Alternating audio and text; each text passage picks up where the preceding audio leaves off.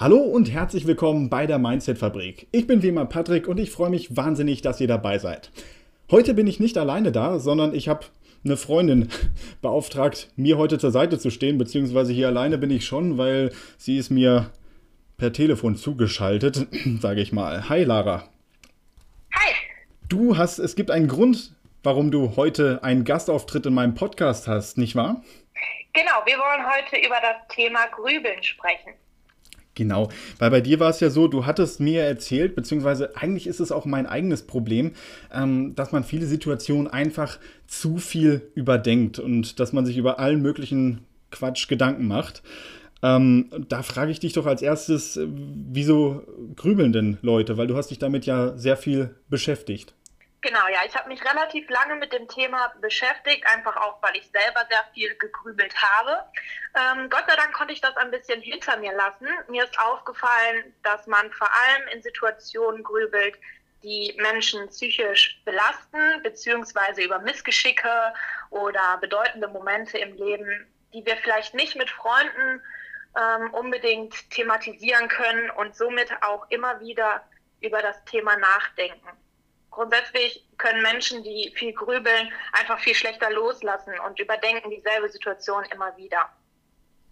Und was heißt das dann konkret, beziehungsweise wie heftig schränkt das ein im alltäglichen Leben ein? Ähm, das kommt natürlich auch auf die Person an. Grundsätzlich ist es so, dass einige Menschen so stark davon betroffen sind, dass sie sich schlechter konzentrieren können im Alltag oder auch einfach gar nicht mehr schlafen können. Ähm, viele haben das vielleicht auch mit gewissen Angstzuständen. Das heißt, es gibt natürlich Gründe, warum wir so viel grübeln. Genau. Mhm. Vielleicht fokussieren wir uns generell nur aufs Negative oder wir haben mm, ja, Angst, verlassen zu werden, wir haben ein hohes Schamgefühl. All diese Sachen ähm, steuern natürlich dazu bei, dass wir Dinge immer wieder übergrübeln. Mhm. Das, das kenne ich von mir persönlich auch und da können wir vielleicht in der Stelle vielleicht auch gleich mal persönlich werden.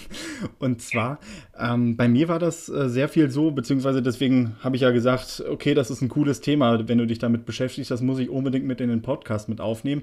Ähm, bei mir ist es tatsächlich so gewesen, dass dieses Überdenken und dieses Übergrübeln äh, zum, zum Teil dafür, dazu geführt hat, dass ich persönlich ähm, sehr unglücklich war in einigen Stellen. Ich habe manchmal gedacht, dass mich Leute hintergehen, die es gar nicht getan haben, beziehungsweise Sachen falsch interpretiert, die andere Leute gedacht haben. Wie hat sich das bei dir selber äh, niedergeschlagen? Ähm, ja, ähnlich wie bei dir. Also grundsätzlich ist es so, wenn man immer wieder über eine Situation oder über ein Thema nachgrübelt, ähm, dann gibt es auch nachher eine ähm, Situationsverzerrung. Das heißt, man grübelt so lange, bis man eigentlich gar nicht mehr richtig weiß, wie war denn die Ausgangssituation? Hat ähm, dieser Mensch oder dieser Freund mich wirklich ähm, hintergangen oder ähm, ist es jetzt gerade einfach nur in meinem Kopf passiert? Man kann gar nicht mehr richtig differenzieren, ähm, wie die Situation eigentlich war. Genau. Häufig denkt man dann auch ähm, nach, so lange darüber nach, bis der Worst Case auch wirklich eintritt. Das heißt, ähm, in seinen Gedanken, ja, programmiert man quasi das, was in der wirklichen Situation geschehen wird. Und das trifft dann auch tatsächlich manchmal ein? Manchmal ja. Also es kommt darauf an, wie stark man grübelt und wie stark man sich auch auf das Negative ähm, fokussiert. Grundsätzlich kann man sagen, hinter jedem Grübeln steckt ein Gefühl. Und wenn wir ähm, das in unsere Gedanken projizieren, steuert sich das im Endeffekt in unser Verhalten wieder. Mhm. Das ist nämlich ein sehr interessanter Punkt, weil, aber jetzt schweife ich kurz vom Thema ab, deswegen mache ich diesen Exkurs nur ganz kurz. Erinnert mich ein bisschen daran an das Gesetz der Anziehung. Sagt ihr das vielleicht was? Nee, das sagt mir tatsächlich gar nicht.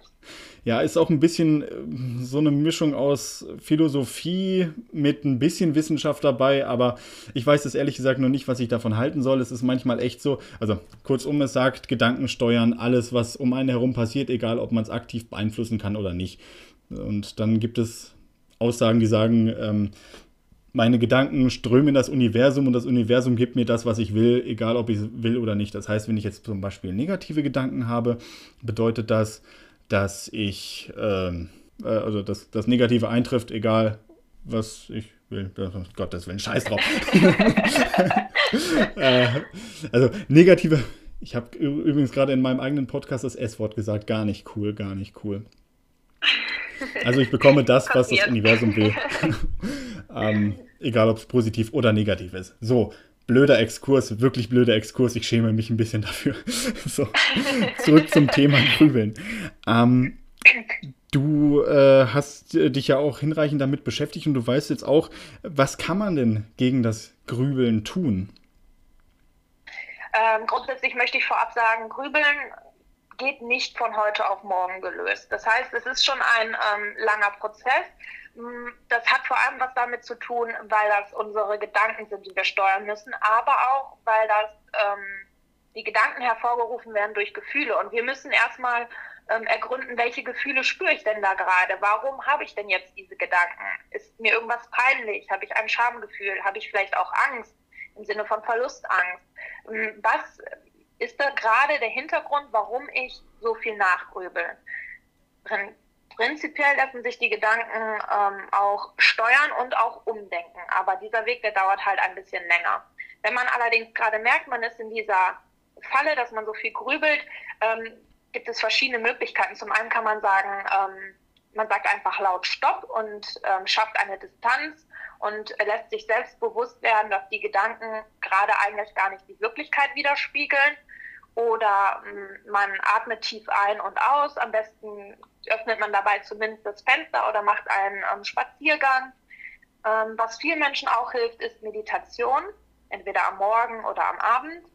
Und genau das Analysieren der Gefühle. Warum grübel ich gerade? Wieso fühle ich gerade so? Und wie ist es, oder welche von diesen Methoden hilft dir persönlich am einfachsten? Ähm, auf kurzfristiger Sicht das Stopp sagen und das tief ein- und ausatmen, weil das schafft Distanz zur Situation und man besinnt sich ein bisschen ähm, und merkt, hey, das ist gerade gar nicht die Wirklichkeit, sondern es ist nur in meinem Kopf. Ähm, aber auf langer Sicht, damit es wirklich, ähm, damit man wirklich vom Grübeln freikommt, schon das Analysieren der Gefühle. Warum trifft mich das gerade so, die Situation? Wo ist da eigentlich mein Mangel?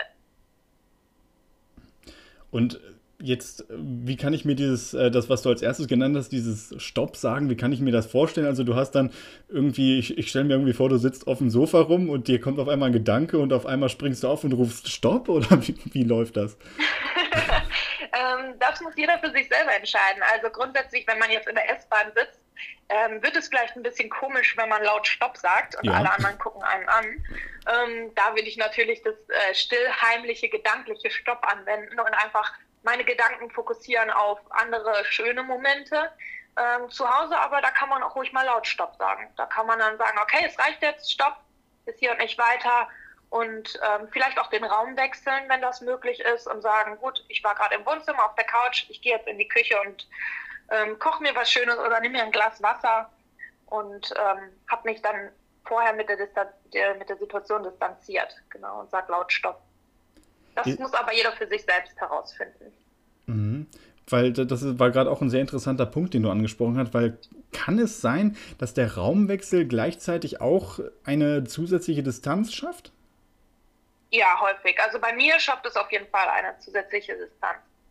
Mhm. Ähm, was besonders gut hilft, ist bei mir ähm, spazieren gehen oder Sport machen an der frischen Luft weil das ist ähm, auch nochmal ein ganz anderer räumlicher Wechsel von der Wohnung raus ins Freie. Du hast ähm, ja quasi wieder alle Möglichkeiten offen, frische Luft, du wirst nicht eingeengt von deinem Zuhause. Genau, man darf da nur aufpassen, dass wenn man, sobald man in die Wohnung wieder geht, nicht die Gedanken wiederkommen, sondern dass man, sobald man die Wohnung verlässt, das Thema erstmal abgehackt ist. Und wir haben ja im Grunde genommen schon ein bisschen darüber gesprochen, was, äh, was Grübeln alles verursachen kann oder zu viel äh, verursachen kann. Aber kann es denn auch sein, dass das zu viel Überdenken, ich meine, klar, wir haben jetzt schon über persönliche Sachen gesprochen, aber mal im Allgemeinen. Ähm, ab wann wird es denn wirklich gefährlich, wo man sagt, okay, jetzt sollte ich mir beim Grübeln vielleicht Hilfe holen? Weil das sind nämlich, oder gibt es irgendwelche Indikatoren, wo du sagen kannst, ähm, jetzt überdenkt man vielleicht zu viel. Jetzt brauche ich auf jeden Fall professionelle Hilfe, dass, äh, dass ich mir die holen kann.